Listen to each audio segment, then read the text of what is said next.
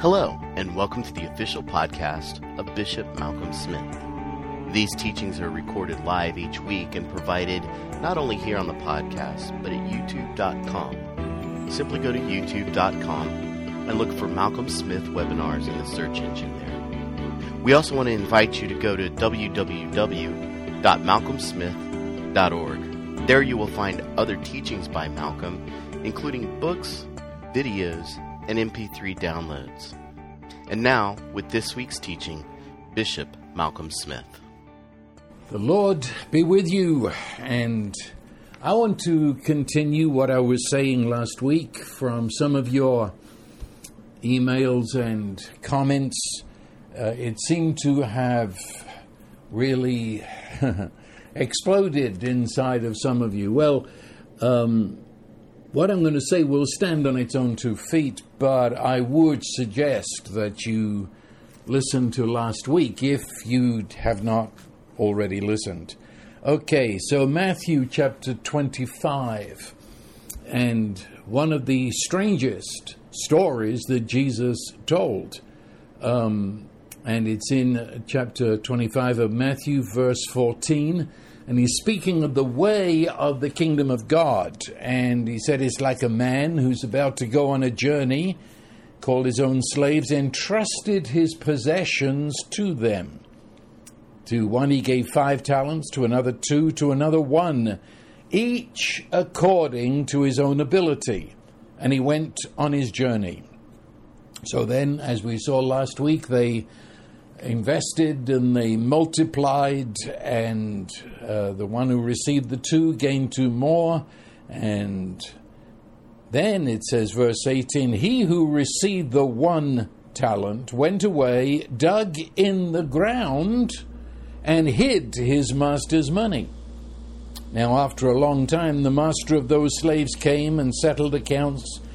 And the one who had received the five came and said, I brought five more talents. Master, he said, you entrusted five talents to me. See, I have gained five more talents. The man's very excited.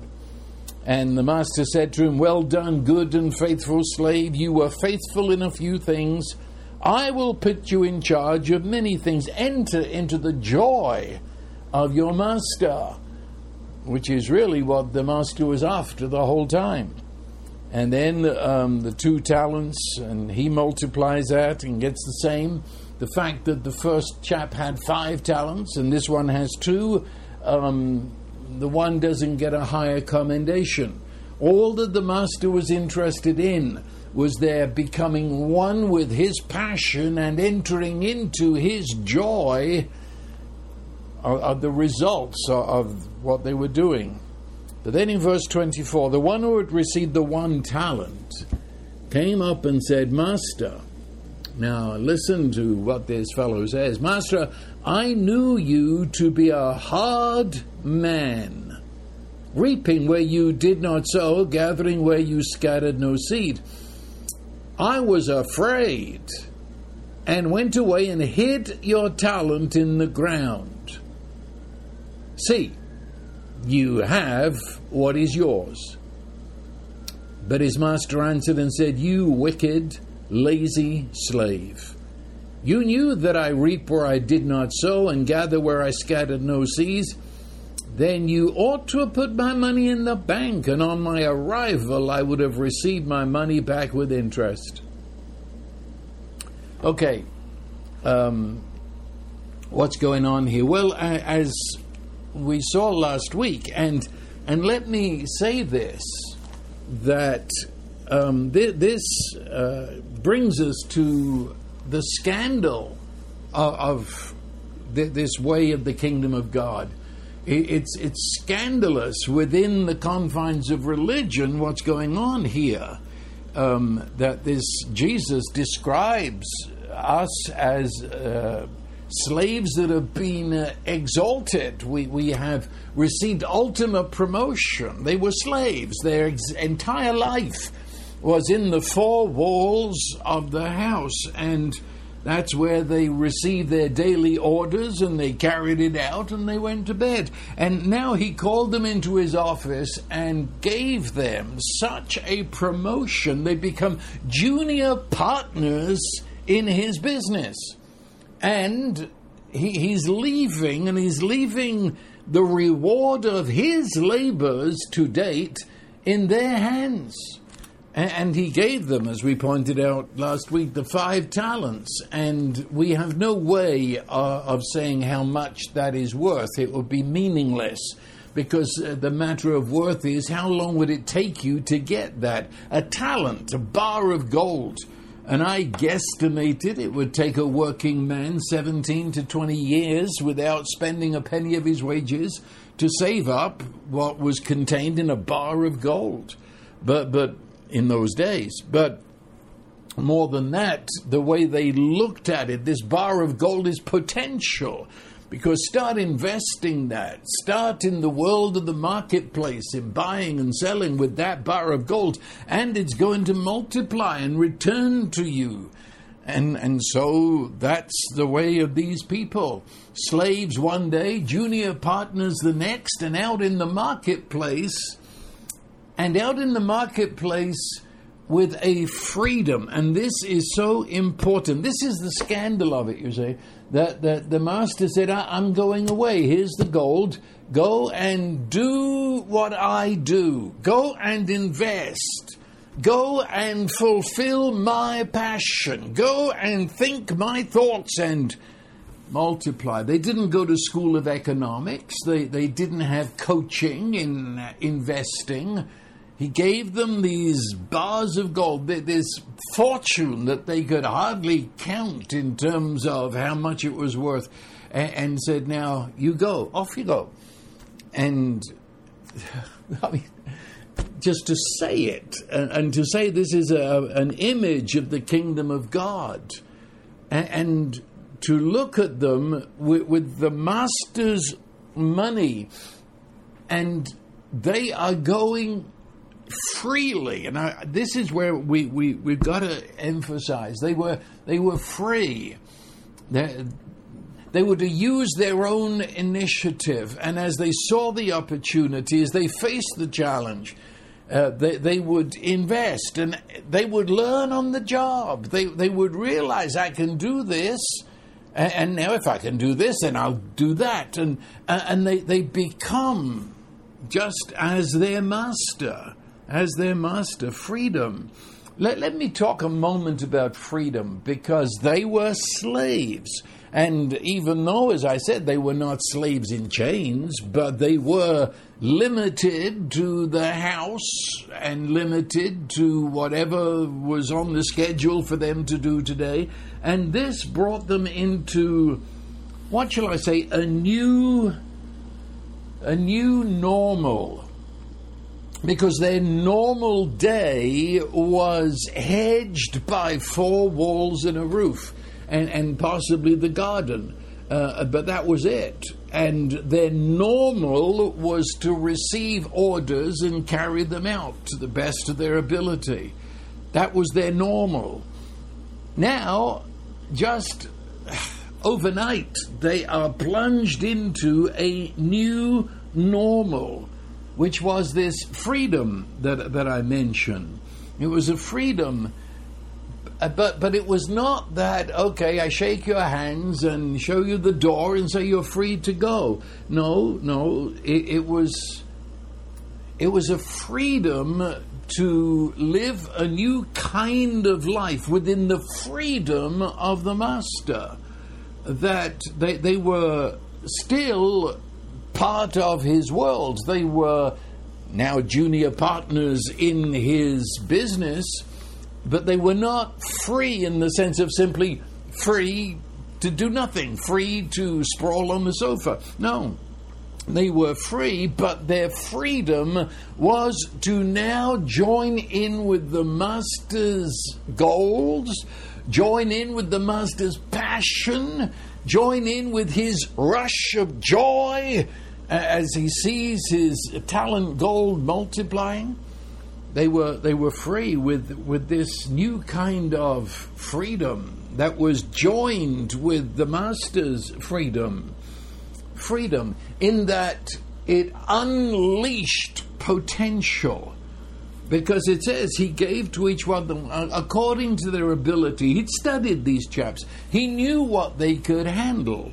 And so he didn't give two talents to the five talent fellow because uh, he, he would have been frustrated. He needed more to work with. It was part of his ability. But he didn't give five talents to the two talent fellow because he knew that would overwhelm him and crush him. And so he, he, he's teasing out their potential as, as his people, his men. And of course, giving to them the gold, their potential is joined to the potential that's wrapped up in this bar of gold to at least multiply itself. And, and it's unleashed. Now, that's freedom. I mean, suddenly there's no restrictions. Suddenly there's no four walls. Suddenly there's nobody to tell them what to do in the morning. It's free to walk out there and see what the day holds. Every day now, it just opens up as a blank sheet of paper. What are you going to do in order to invest this treasure that has been put into your hands? There's no regulations. You're free. Huh. In fact, it was a freedom of permission because the master, in doing all this that we're talking about, he was actually giving them permission to go into every opportunity, every challenge, uh, as he, with, with the results, the rewards of his labor, and to multiply it and learn how to do that by doing it. Huh. Is this sinking? I think it is. I think it is. Freedom.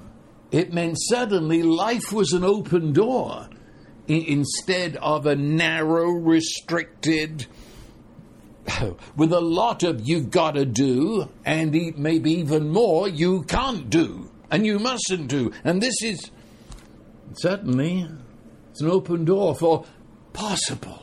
All things possible. There's no limit to what I can do with this bar of gold. So off you go. You do it. Everything that you said a few hours ago, you would have said it's impossible. Now, it's possible. And dear Lord, I don't know how to do it right now, but it's possible. Potential, you see. And this incredible freedom was because they, they had faith in the declared dream of the master.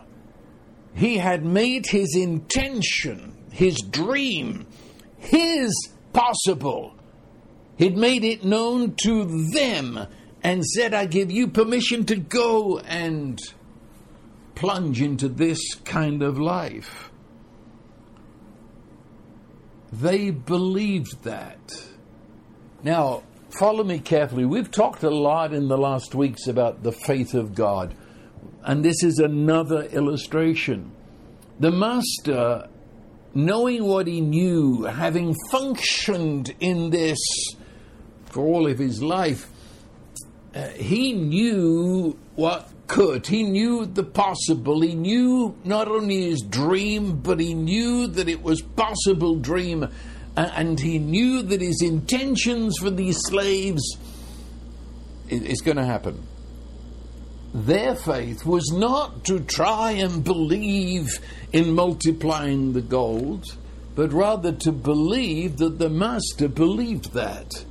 And they if, if, if he believes, I trust my master, I trust this man who, who is so generous and so good and so kind, I trust him and I trust his dream and I trust what he believes of his dream in me.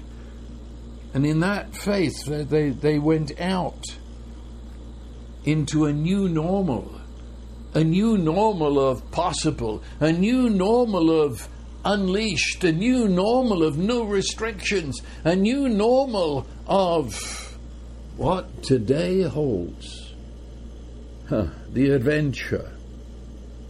The adventure of living out of their master's resources, living out their master's faith, and discovering in the doing the joy of the joy of their master, which he's, he's going to underline that when he returns. Now, let, let me say, and I'm sure you know what I've really been saying, this is the way of the kingdom of God. See, it's not the way of law. It's not the way of restrictions. It's not the way of four walls and you can't do this and you shan't do that and you, you've got to do this and try hard. And it's rather, you have been united with the Holy Trinity through Jesus Christ, God the Son, who got inside our humanity and, and carried its hopeless despair and negativity and sin to death and raised you from the dead to share his life. And in his ascension, he receives the reward of all that he did. He sees the travail of his soul and is satisfied, and he gives that to us in the Holy Spirit. And then says, Now off you go into all the world and, and invest this good news, share it with, with everybody. Um, this this is what it's all about. This is this is it. This story is this this crazy story that says we have come into the freedom of living our lives in tandem with the Holy Spirit to share with the world this incredible gift until it increases and multiplies and returns with blessing. Well, that, that's the way it was. It's happening. Mm.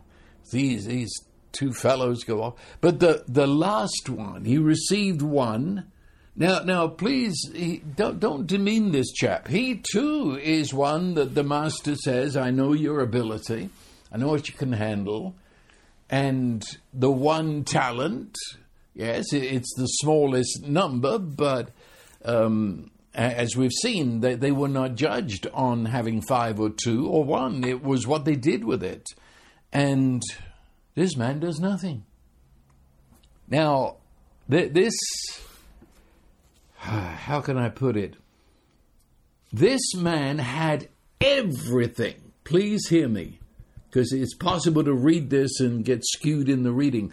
This man had everything that the other two had.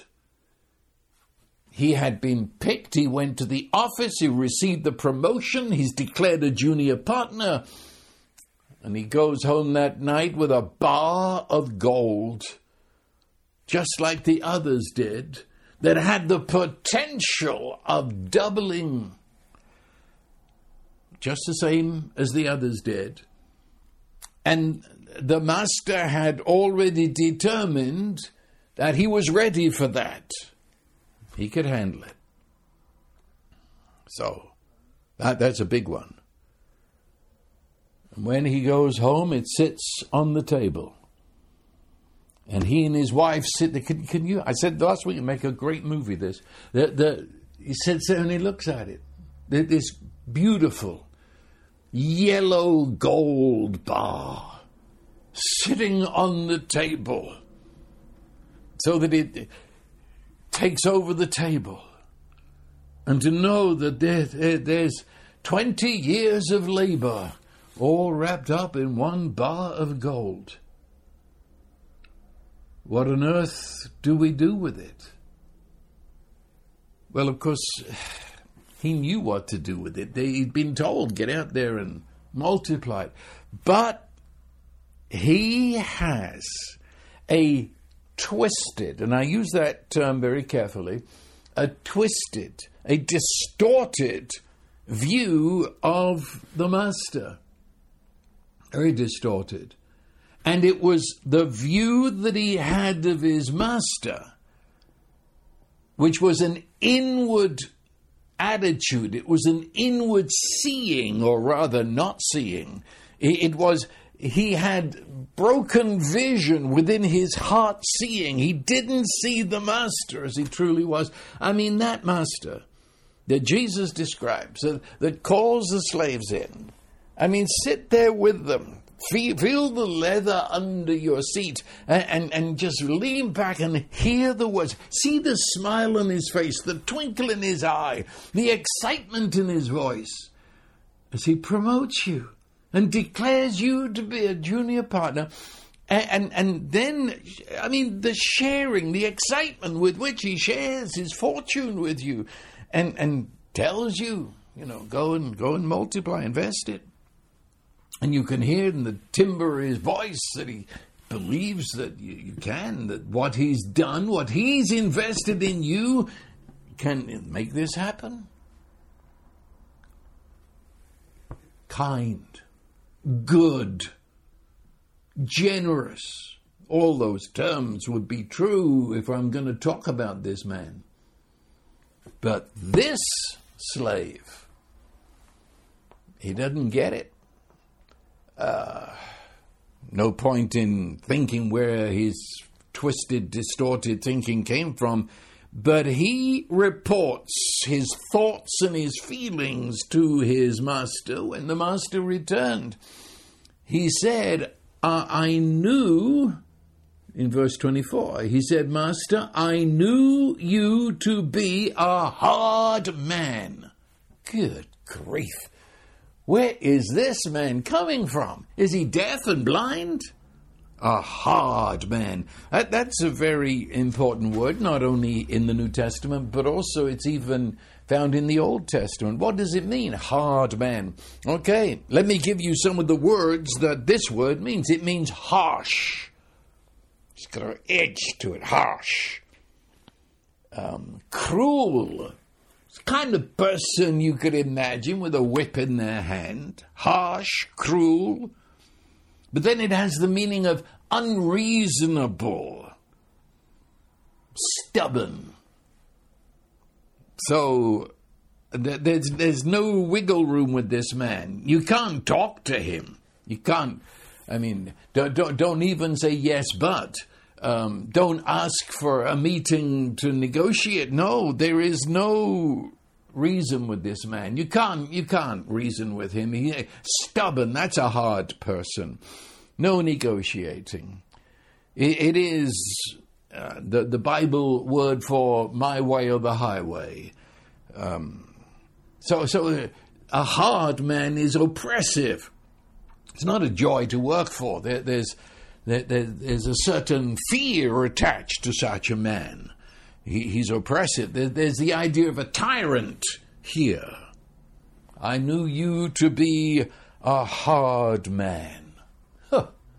It, it means one who imposes their hurtful agenda with no thought of how it's going to affect you. They just impose their agenda. There's no compassion. And there's always the either spoken or threat of punishment if you don't do it exactly as I say. I, I tell you where it's used in the Old Testament, which I think uh, just gives you an idea of, of, of uh, now I've got a, a, sort of face to put it to. Do you remember when Moses comes to deliver Israel from Egypt, and um, the very first time he meets with the Pharaoh, and the Pharaoh is so angry that anyone would even suggest that the slaves would go free. It says he ordered that they would make bricks without straw. Now, I, I can can you get what that means? Uh, it, it, means I take the clay that I make the bricks, but there's nothing to hold the the clay together. That was the the straw they would put in. It would give, the bulk and it would hold the, the clay together. And the Pharaoh said, You, you, you think you're going to come here and tell the slaves to go free? No way. No way. I will make their slavery even worse for you even bringing that subject up. And they'll have to make bricks now, but no straw. It will double their work, but I'm not, they've got to do it in the same time.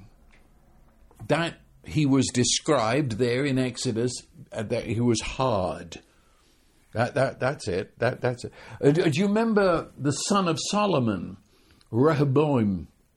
Solomon had taxed the people, um, taxed them heavily, and uh, he, he had building projects all of his life and taxed the people, taxed the people, taxed the people to build and build and build all of his projects. And, and when he died and Rehoboam became the new king, the people represented to him and, and said, Please, cut the taxes, give us a break. And Rehoboam consulted with the old men, and they said, Yes, the people are exhausted. Cut the taxes. But he went to his young counselors that came to the uh, throne with him, and, and they said, No, you've got to show you're a man. Double their taxes. And so he went back and said, my, my father whipped you with whips, I'll whip you with scorpions. He said, We're doubling the taxes. And he's described in Scripture as a hard man. That's it. And, and, and this, this slave said, You're a hard man. Now, where does that come from? He's not a hard man. Huh? I mean, do I have to reiterate everything this man has just done? He's not a hard man. But inside the head of this slave, that's how he sees him. And it was the image that he held, a twisted, distorted, lying image of his master that he had. It was that, that, what can I say, paralyzed him. He looks at that bar of gold and he's paralyzed. Why is he paralyzed? Because he's terrified of the master that he's invented inside his own head. He, he said, what, what, what would happen if, it, if I made a, a, a, transaction, I invested, and it, it was a bad deal, and I lost money? What would happen? I'm terrified. What, what, what would happen if, if I try to make a deal and it's not as good as it should be, and on and on, all the ways. It seems that he has researched every way in which things could go wrong. And always because he's got an eye on this master that lives in his head. He doesn't really live at all, but he lives in his head. And he said, I, am afraid. I'm afraid of you. I'm, I'm paralyzed. I can't do anything because I can't do it perfectly. It's, it's your terrible will, it's your terrible insistence, your stubbornness to have it your way. And I just cower before it and I say, I, I, I, I, don't, ha- I, I don't know how to make it happen in a way that would please you. You know where I'm going, don't you? It's where Jesus was going because who were these people? that um, he was talking to that are really this this last fellow. Who's he trying to illustrate here? With the Pharisees, and how did the Pharisees see God? How does the company that I call consistently religion, and, and why do I use the term religion? Someone asked me that just recently. Why, why do I uh, keep talking about religion? Well, you go to Webster's dictionary, and religion is an untranslated Latin word that came into the English language. Re, which means to do again, and ligio, which means bondage. Religion, the word means to return to bondage. You know, that's interesting, isn't it? That's Webster's dictionary. Don't even have to speak Greek or Hebrew. That, that's that's what it means, the word religion, return to bondage. And religion has this twisted idea of, of what God is like. I have to say, it is an image of God that has been distorted by the devil himself. For they see God, but see him as a sovereign dictator, a tyrant, if you like, um, a tyrant with an iron will that's all the rules that religion come up with is because they, they see God as having this this narrow iron will, and it's it's got all the rules to define what it looks like, uh, and so. Um, my my future, my day, the whole thing is, is determined. It's predetermined. That is a sort of robotic thing. I I've, I've, I've got to do this will. I've got to walk through life just like a robot doing this ironclad will. And, and when things happen to me and I come upon crisis and suffering, well, it, it must be part of the will that, that's imposed. And the future, it's a closed future. I, I have no sense of, of making my future. I have no sense of having much to do with it. Um, it's decided, you see, this this sovereign dictator that that is called God. Um, well, he's already decided that, and all I can do is is try and make sure I find his will. Because if I don't get into his will and do his will, then I am royally messed up because that's the only way. And, and, and, if I don't manage to hit that only way, then. Then what? Well, huh. I'm finished. I mean, that's about it. And so, wherever I turn in life, I, I'm aware of that. I don't mean I am. I, am talking about the, the religious person. And we th- this this is a poison gas that is present to every one of us. You see, that in in everything that I face in life, my work, um, there, there's is, is a background, sort of that background noise that Am I in the will of God? Is, and then you get the people who decide they, they, they're not in the will of God, I suppose. They've got to find the will of God. Because I, I've got to be this robot doing exactly what God wants me to do.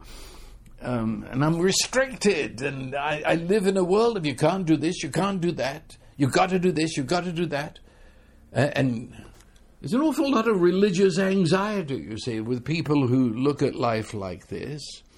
And, and when when crisis comes in life, it's I, I could weep as I look at them because they say, "Is this a blessing or is it punishment?" Is this the devil or is it God? I, I, I don't know. Is it the will of God? We usually decide it must be the will of God that He wants to beat the crap out of us. And so we, we will of God. Terrified, you see, in case we miss it. And so we seek this elusive will of God. It's over there or it's over there. It depends on the last speaker in church. It's never obvious. You would think something as important as this that it's never it's sort of sealed orders. You have to find it under a stone somewhere. Uh, have you ever been in a strange part of the country, deep into the night, and you're trying to find the entrance to the freeway?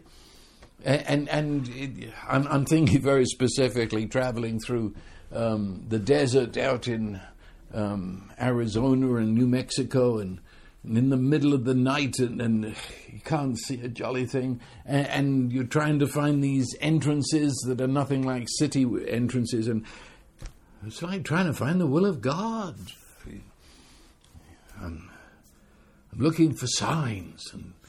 Have you ever been around people who put out fleeces to try and find the will of God? Try, this narrow window. I mean, you miss that little tiny entrance to the freeway and all, you know, you know. Religious anxiety, you miss it and you're doomed. Become a second class citizen. I've met people. Maybe you're listening. Maybe the Holy Spirit got you to listen tonight. Uh, you know, people who who live, oh, could grab you and almost physically drag you into grace to because they tell me, you know, I, I was supposed to be a missionary here, and, and I, I, missed the will of God, and that's it. I'm a second class citizen. I missed it. I missed the perfect will. Oh, paralysis. I don't know what to do then. I don't know what to do. How can I please God? I don't know how to please Him. I'm afraid to make the wrong move. I'm Afraid it, what's it known? It might be me. Like who else would it be? But and so we become passive and call it holy. There's no relationship with God. We're terrified of Him. There's no adventure.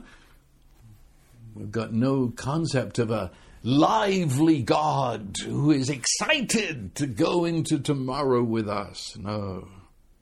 What, what does this slave do then? He is dishonoring. That's the point. He is dishonoring his beautiful master the beautiful, kind, good, generous, incredible grace master who would take a slave and make him a junior partner and load him with his own wealth. In fact, load him with his very self, in the sense this was the reward of his labours. And this slave says, You're a hard man, dishonors him demeans his master and says it to his face as if it's something to be proud of. And, and basically says to the master, You don't even know what you're talking about because you asked of me what was absolutely impossible. Uh, and uh, you, you, he called him, in a sense, a loan shark. You know, he says, You, you reap where you don't sow. But but obviously the way he says it, the, it, it it's a put down. He, he is saying you you're, you're asking the impo- you're not asking me to sow seed and reap the harvest. You're telling me just to come with the harvest. You're asking me the impossible. I can't do that. You don't know what you're talking about to think that I could do that. You're demanding more than I could ever give. Oh, how blind. Man, do you realize? Yes, this master knows you through and through. He knows. But he knows that bar of gold he gave you is a living thing. Take it to the marketplace. Invest. And you will find this, this thing reproduces, and you'll come back with two bars of gold. You don't know who you are, so you're blaming God to demand of you the impossible. Put it like this there are many Christians. The Christian life, if ever they think of being serious about it, is a real struggle, an impossible struggle, because they see it like this God, you're asking of me something that could never be. Or to put it maybe another way, to them, life is a struggle to be or become who they are not. Shall I say that again? The Christian life to multitudes of people is a struggle, an impossible struggle, to become someone that they are not. Or, as he said, to reap where you didn't sow to get a harvest when there was no sowing. Does it, it make sense? See, it isn't. That's not the Christian life. That's a religious mockery of it. Can I go back again and say it? That this salvation is not merely that your sins are forgiven and now try and be like Jesus. That is, try the impossible. No, that's not the gospel. The gospel is that he so loves you, he wills to unite with you and does so in the person of Jesus. God become one of us to unite with us and to place his spirit, the very spirit of Jesus Christ inside of you. That's the new creation. That's the new mankind. That's who you are. You, you say, I, I, I need help to deal with issues of the past. No, you don't. They were crucified with Christ, buried with Christ. The new you, the Holy Spirit's whole work is to show you who you are, to cause you to become who you are. Not the struggle to become someone you're not, but rather the process uh, of, like a flower opening to fully be, be fulfilled as the flower it is. Oh no, no struggle here. It's, it's not sitting paralyzed before a gospel that you have no clue what it means. So, what, you poor miserable slave, are you going to do? I've got to keep it safe. I mean, someone might steal it. It's sitting here on the kitchen table. He, he, he doesn't see it as something to enjoy himself. I mean, one, I suppose, he could have gone out and bought the latest camel or something. But no. He, I, I can't enjoy it. And nobody else can enjoy it because I might make a mistake in sharing it. So, what do I do to keep this safe until the master gets back? He's governed by fear. He's thinking panic.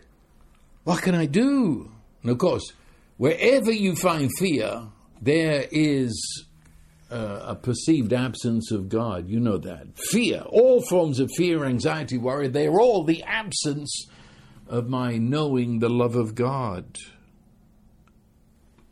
And so, it's almost a religious ceremony that he, he buried it. he did what? He buried it. I mean, can, can, you see? I said it's almost like a religious ceremony. He, he, he's, he's sort of building an underground shrine for this bar of gold. And he takes it, probably wrapped it up in a. and lowers it into the ground and covers it with the dirt. It's safe. It, it won't get lost. No one can steal it. And I won't make any bad decisions by trying to invest it. It's safe. It's buried. He took the potential of a bar of gold which had within it, you see, the potential, the possible of reproducing itself. It had the potential of making him the person his master knew that he was. Had all of that and he, he buried it. He buried it. He buried the potential. He buried the possible. And then he invented a job that the master had never, nowhere in the master's dream was this job. The job was I'm a grave guardian. I'm going to guard this grave. It will be safe. I'll guard it.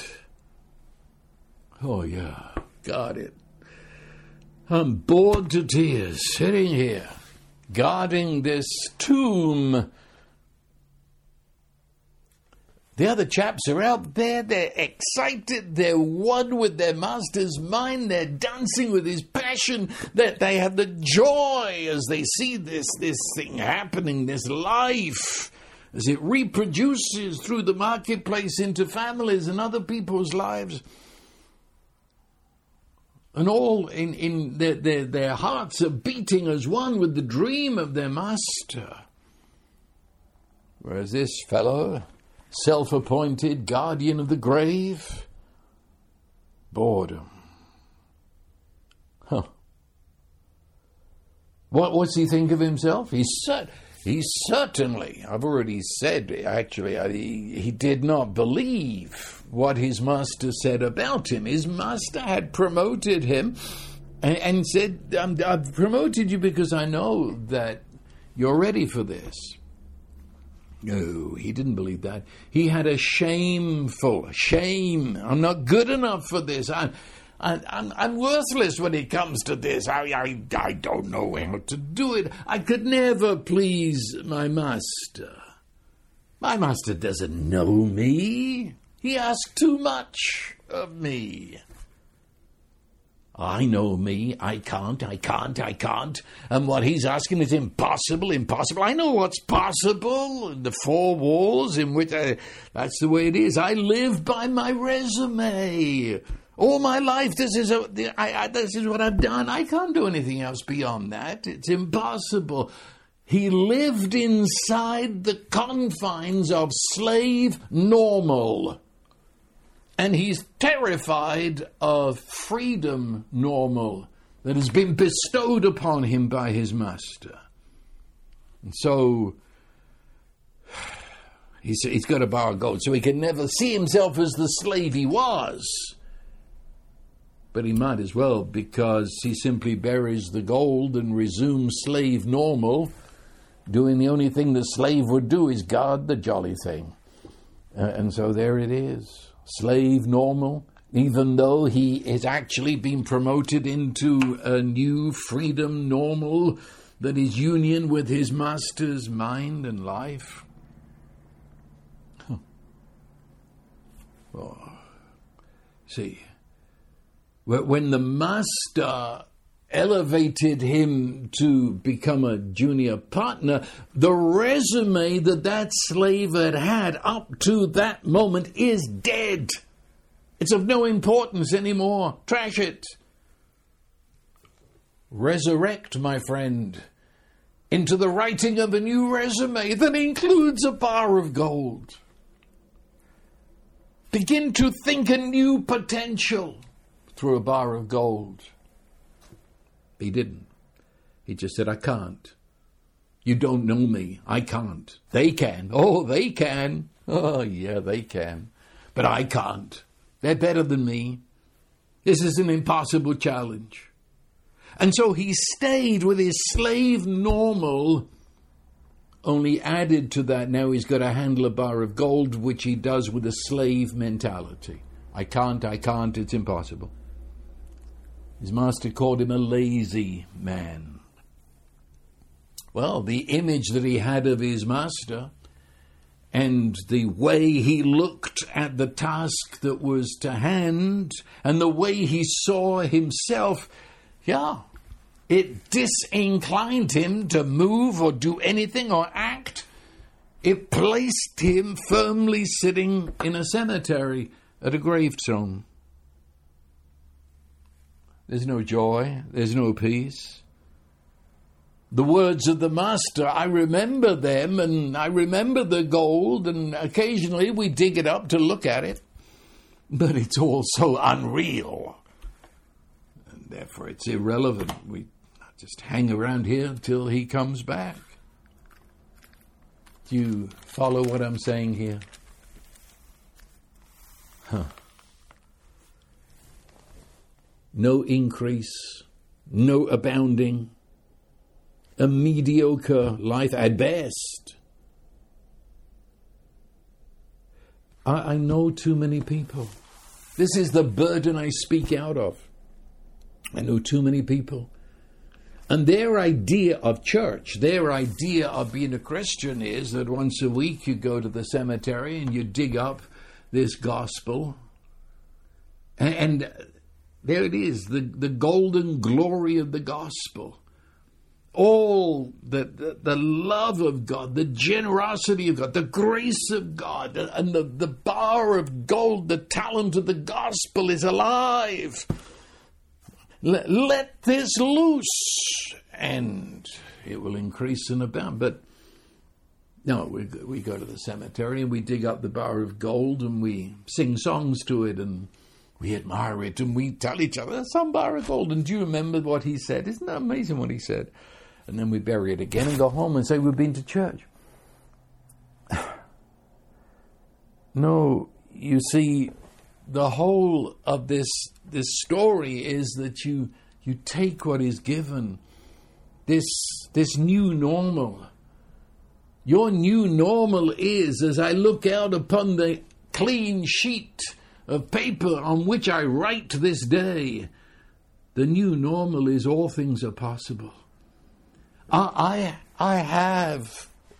The Spirit of God dwells in me, the love of God poured out in me. All things are possible today because I've been given the permission and the unbelievable privilege of giving this and investing this in people, putting it out there to see it increase and abound so that I might enter into the joy of the Father and the Son and the Holy Spirit as the love of God achieves his end.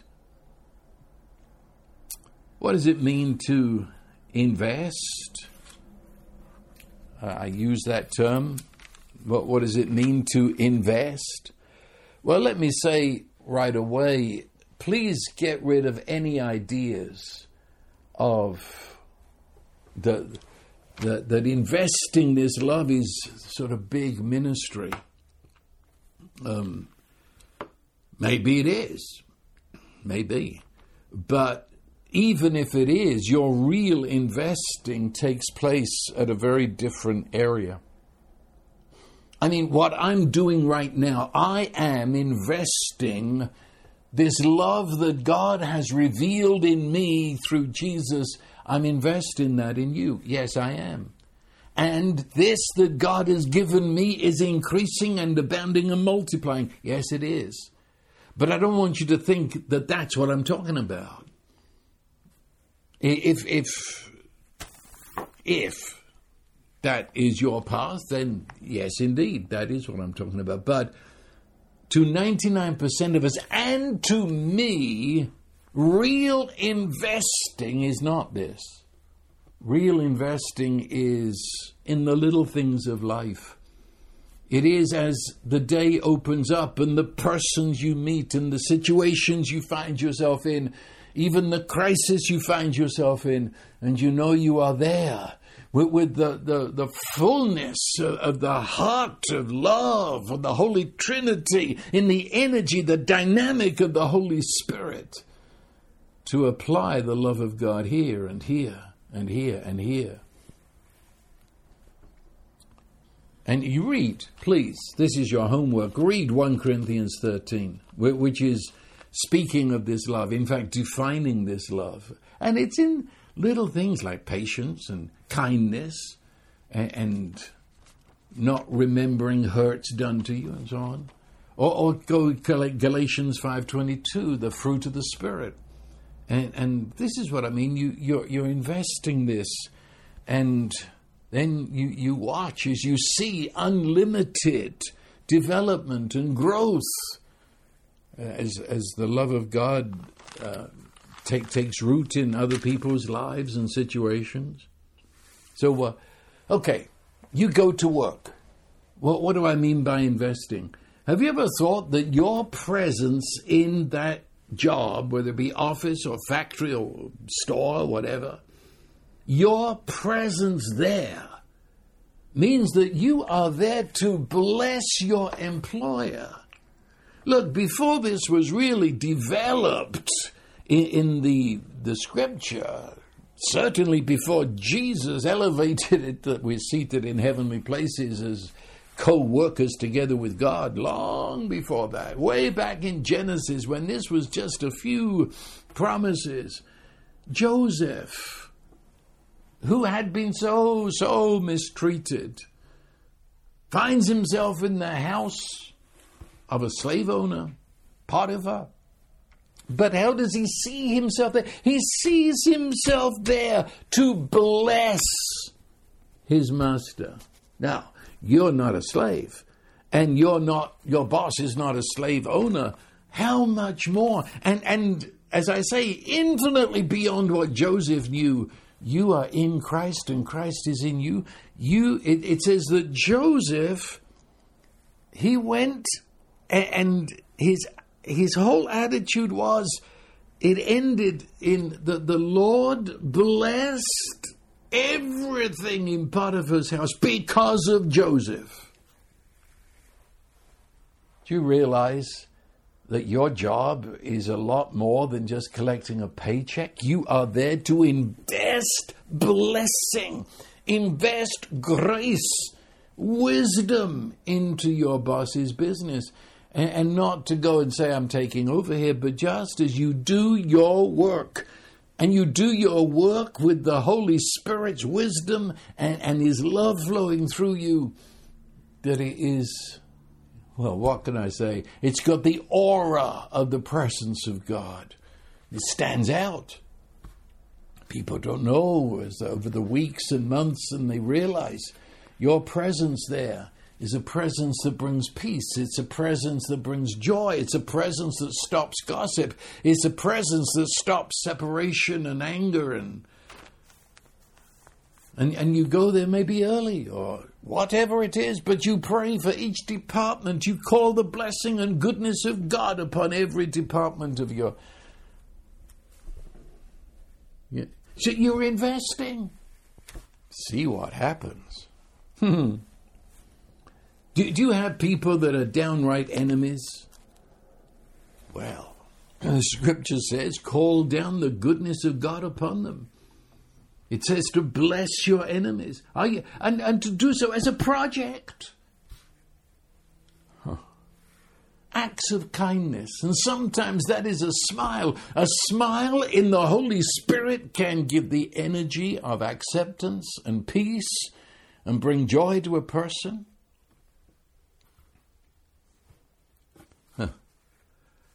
You know, uh, well, I've started now.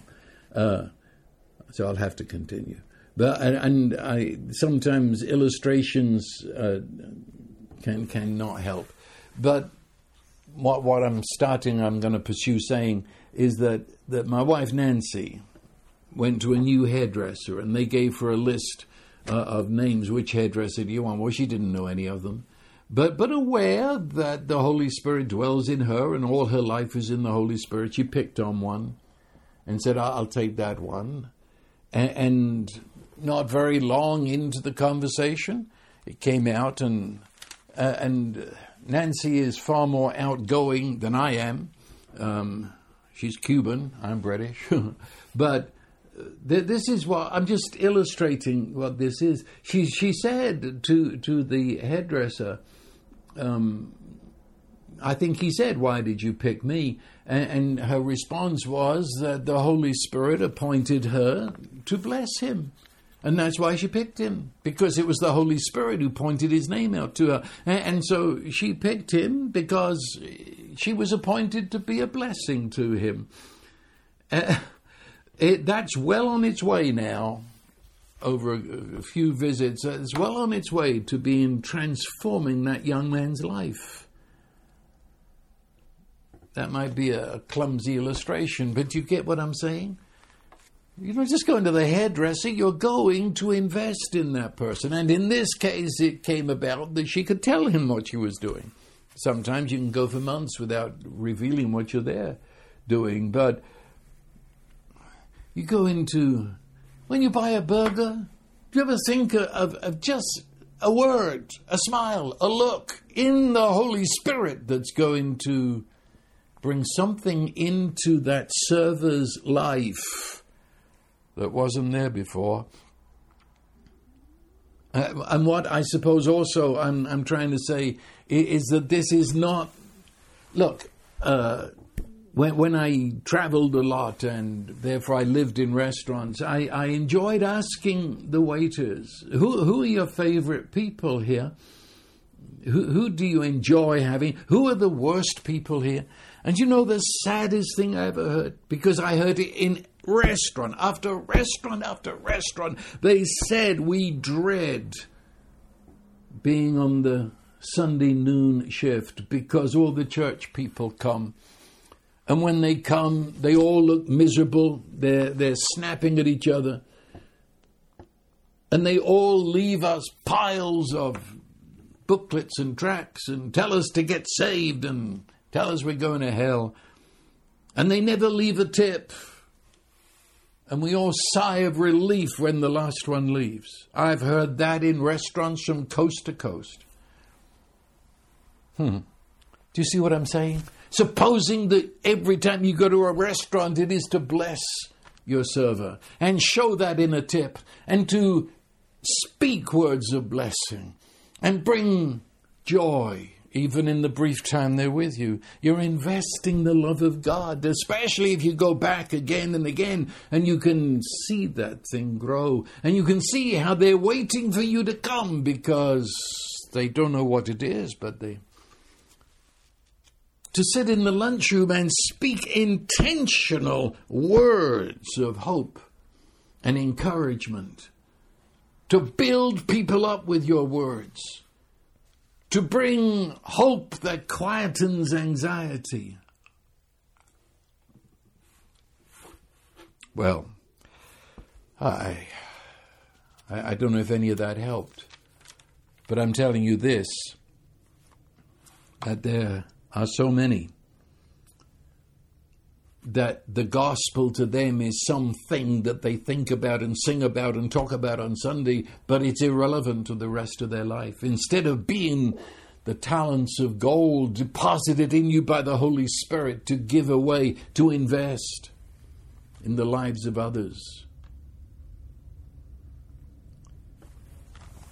See, we're, we're, like Johnny Appleseed, which, if if you're listening outside of the U.S., you might know what that is. But Johnny Appleseed is the legend of a man who went from end to end of the U.S. Uh, scattering apple seeds, and so all the apple trees grew. We are Johnny Appleseeds. We are going wherever we happen to go. And as we go, we are planting seeds of love and all that flows from love the joy and the peace and the gentleness and the kindness. We, we, we forgive people. See, every time you forgive someone, you're investing the love of God there. And as junior partners, or I suppose uh, some of you have objected to that. Well, you see, that's what it means when it says you're seated in heavenly places. Okay, you've read that? Seated in heavenly places. Who sits in heavenly places? The whole New Testament says Jesus does because that's where the Holy Trinity is, and Jesus sits.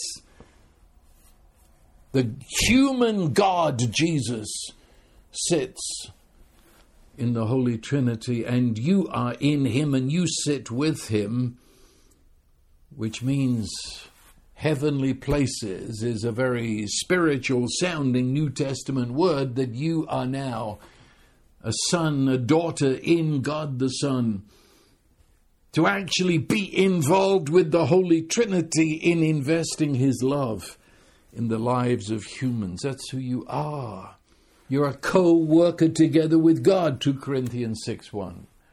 You are an ambassador of Christ. That is, when you speak, He speaks. Your word is the word of the entire government that you represent. That's who you are. So, make a cake, fill it with the love of God, and give it to your neighbor. Bless them. Well, I, I don't know why I said that, but that, that's. I, I, do want to make this simple. Uh, this is not a great event. You're not having a crusade in order to invest. You're, you're just being yourself where you are. And out from you flow rivers of living water. So, I want you to go to the graveyard, dig up that talent of gold, and go and invest it and enter into the joy of your Lord. Father, we give you thanks for your, what can we say, your, your generosity, your goodness, your kindness that is beyond any words that we can ever find and that you have gifted us with your very self. You have placed the reward of your work in us and given to us the Holy Spirit. Now, open our eyes to see the truth of this and let our lives take a turn as we begin to sow you into the ground of those with whom we rub shoulders. And let your love spring forth in grand harvest. That's the way I bless you this night. That's the way it is. Amen.